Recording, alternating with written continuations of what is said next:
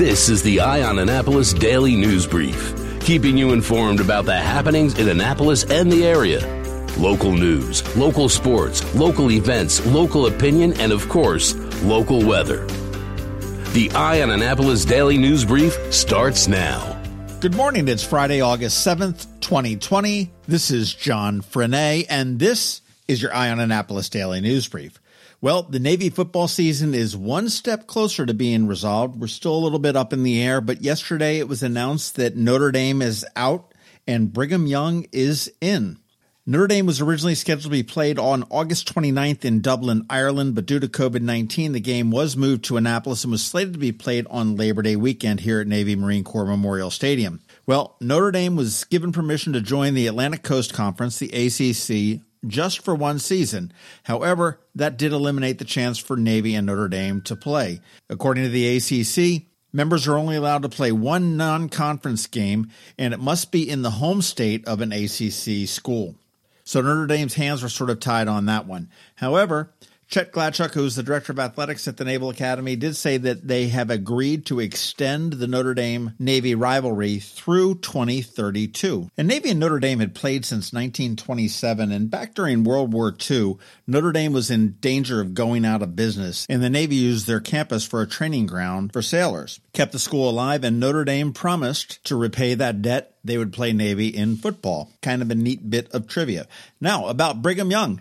It is set for Monday, September 7th. That's Labor Day at Navy Marine Corps Memorial Stadium, and it will be an unusual game. It is a 8 p.m. kickoff. It will be aired live on ESPN, and I'm not really sure right now what's going to happen with media. They're still trying to figure that out as far as being able to have people in the stadium, but I will keep you posted on that to see whether we will be covering Navy football and the first game of the season with BYU on September 7th. This is the third meeting between Navy and BYU. They first met in the Holiday Bowl in 1978. Navy came away with the 23 16 victory, and BYU played here in Annapolis back in 1989. The Navy season does look to be 11 games, and they will have five home games this year. And we still have no word yet on how the attendance is going to work in the stadium, how many people are going to be allowed in there, and what the rules are. So you want to stay tuned for that. Hey, and if you missed our podcast last week with Sing Second Sports, you want to make sure you check that out. And speaking of them, why don't we check in with John and Ward and see what they think about this whole Notre Dame BYU situation? Hey, Eye on Annapolis listeners, this is John Schofield. And this is Ward Carroll. All right, and we are the co-hosts of the Sing Second Sports podcast. We are so happy to join John Frenaye this past week to talk about our podcast and really talk about the biggest thing coming up on the horizon for Naval Academy sports, which was the Notre Dame game. Uh, as was reported yesterday, broken by Bill Wagner, who always gets the scoop and writes the best stories. The Notre Dame game is now off. However, uh, there is still hope on the horizon in the form of Brigham Young University uh, rolling in from Provo, Utah, which is really gorgeous this time of year. Um, they are going to come in and fill that spot for Notre Dame and Navy will still have a game during Labor Day weekend. Uh, the only thing on the horizon that is still unknown is what, Ward? Well, we don't know if fans are going to be allowed in the stands, but like you said, this is going to be a ESPN primetime game on Labor Day, on the Monday of Labor Day. So that's better than not having a game at all. We'll have to find out, keep our ear to the tracks to see if uh, there will be patrons in the stands. We don't know right now. So if you want more of the coverage of the uh, breaking news about Notre Dame and, and as we lead up to the BYU game, uh, please go to SoundCloud and subscribe to the Sing Second Sports podcast. We are so happy to deliver you information not only for Naval Academy students, Naval Academy fans, but for Annapolitans and the listeners of Eye on Annapolis. And we are happy to be a part of that. So please subscribe. And until next week, this is John Schofield. And this is Ward Carroll. We're signing off. This is Sing Second Sports out. Thanks, guys.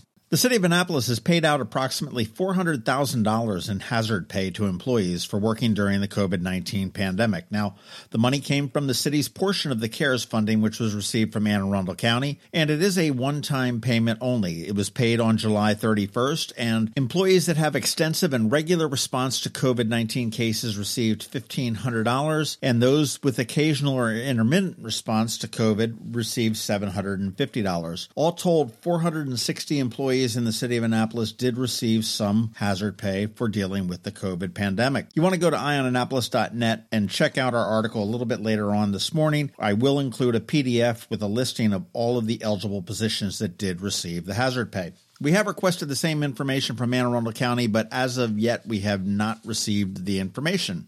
Yesterday, Governor Larry Hogan announced that Maryland is all electronic on the roadways, which is really a good idea. This does include the JFK Memorial Highway, which is I 95, the Fort McHenry Tunnel, the Baltimore Harbor Tunnel, the Nice Middleton Bridge, the Bay Bridge, the Intercounty Connector, the I 95 Express toll lanes in Baltimore, the Key Bridge, and the Hatem Bridge are now all electronic. If you're not on the electronic bandwagon, you want to go to ezpassmd.com get registered, get an E-ZPass sent to you. If you're not into the whole website thing, go into your local giant, pick up a transponder there. It comes preloaded with $25 worth of tolls on it. You're ready to go immediately. And for those that are not familiar with how E-ZPass works, you do set up an account online. You set a minimum amount that you want to keep in there and put a credit card in there. And then when you get below that amount, it does charge back up to that level. So pretty easy to do. Hey, and this is just a reminder in a year that's becoming anything but normal, Comptroller Franchot has reminded everybody that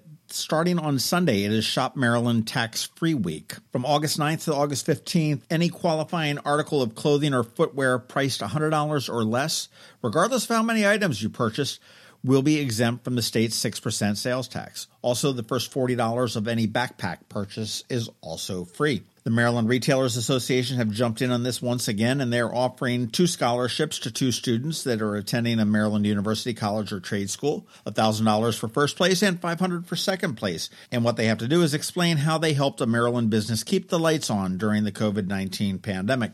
If you go to any University System of Maryland school, they have agreed to match the $1,000 scholarship award if a student is attending one of their universities, as well as Stevenson University, Hood College, and Maryland Institute for College Art. To find out more about Tax Free Week, you want to go to marylandtaxes.gov, and that is a real wealth of information.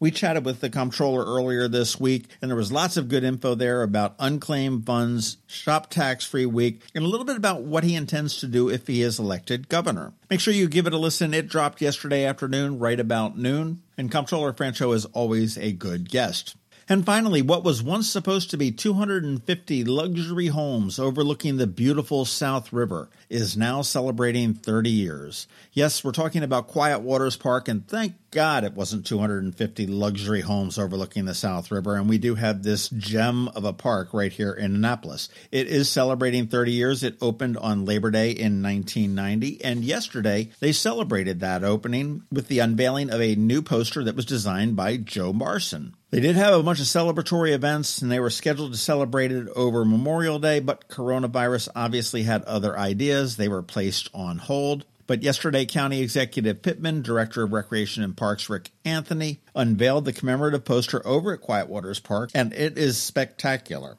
The poster does highlight the unique features of the park. It was created by Joe Barsin from Citizens Pride or JEB Design. And you know Joe's work from the Treasure the Chesapeake license plate. He did all of the Annapolis Film Festival's posters, Fish for a Cure, the Downtown Annapolis Partnership, much, much more. And in addressing the small crowd, it was really small, just sort of media, county employees, as well as Joe and his wife. Rick Anthony said in celebration of the 30th anniversary, we really wanted to complete something special that would honor the beauty and features of the park and all that the dedicated park visitors would enjoy. This does it. You can check out the print on Eye on Annapolis, and it will be available for sale at the Visitor Center when it does open at the park. They are working on an online option for it at this point. The cost of the thing is $30 signed by the artist, $15 for a larger poster size, and they do have a $5 much smaller poster size as well. Absolutely a stunning print. Take a look at it and go buy one. The proceeds do benefit the Friends of Quiet Waters Park, which is a nonprofit associated with each of the major parks in the county to help keep it up and keep things moving. Well, that, oh, wait a minute. If you're looking for something to do this Saturday, head on over to Third Eye Comics over there on Chinquapin Round Road. They're having a free comic book day, and I didn't realize this, but it is every Saturday through the rest of the summer. It's through September 12th. So if you're into the comic scene, head on over to Third Eye Saturday and pick up your free comic book. All right, now we're done. And just a friendly reminder that you want to make sure you're checking out eyeonannapolis.net throughout the day because we do update it throughout the day. I will have that full story on the city of Annapolis and their hazard pay up a little bit later on this morning. You want to check out that great print from Joe Barsin. If you are someplace you can leave us a rating or a review, please do that. And make sure you let your friends and family know about us, how to get a hold of us, and how to download us. Other than that, you need to hang tight. We've got George Young standing by with your local DMV weather forecast. He's coming up in just one minute. But first, here is Rick Peters from Solar Energy Services. Hello, energy consumers. This is Rick Peters, president of Solar Energy Services. Have you been looking for ways to save money recently? Maybe you should consider solar energy for your home. Or are you waiting for the technology to get cheaper? If so, how long are you going to wait? Today's solar costs less than 20% of what it cost 10 years ago. But while solar prices have declined every year, so have the financial incentives incentives. Bottom line, if you wait for cheaper solar, you're also waiting for lower incentives. Take my home, for example. My solar system was installed in 2010, and it's been paid off for almost five years, and I no longer have to buy any electricity for another 15 to 20 years. If I waited for cheaper solar, I'd still be paying an electric bill. At Solar Energy Services, we have thousands of satisfied customers who are sure glad they didn't wait. So what are you waiting for? Sunshine's a wasted. Call us today for a free solar design at 410-923-6090 or on the web at solarsaves.net. Sunshine, sunshine, nothing else can make me feel so fine. Going out? You need the most up to date local weather. Here's George Young from DMV Weather in Annapolis with today's forecast. Hey everyone, this is George with DMV Weather, and this is your Eye on Annapolis forecast for Friday, August 7th. Yesterday wasn't too bad, despite some early morning strong to severe thunderstorms moving through the region, and some late PM rain as well, mainly to the south of the area. And today will likely be a virtual repeat as areas of storminess move over the Annapolis region along the frontal boundary in the skies above, possibly lasting into the AM hours on Saturday. Look for highs today and Saturday to be in the 80s with sunny skies and upper 80s to 90 plus in spots on Sunday. From there, the outlook for next week is upper 80s to mid 90s with sunshine expected Monday before a chance of showers and storms returns each day, Tuesday through at least Thursday as summer plods along into mid August. Okay, that's it for today. This is George Young of DMV Weather. Make it a great weekend out there. Stay healthy and be safe. And be sure to get our free app on all of your devices by searching DC MD Weather in the Apple or Google App Store. And also follow us on Facebook and Twitter and use our website each day at dmvweather.com so you can always stay weather informed. You've been listening to the Eye on Annapolis Daily News Brief. Tell your friends and colleagues this is the podcast where you can keep up on the latest with what's going on in Annapolis. And also tell them about our website, eyeonannapolis.net, where you can find even more information. This podcast comes to you every Monday through Friday at 7 a.m., keeping you informed with the Eye on Annapolis Daily News Brief. And take a moment to listen to our other podcast, The Maryland Crabs, released every Thursday at noon.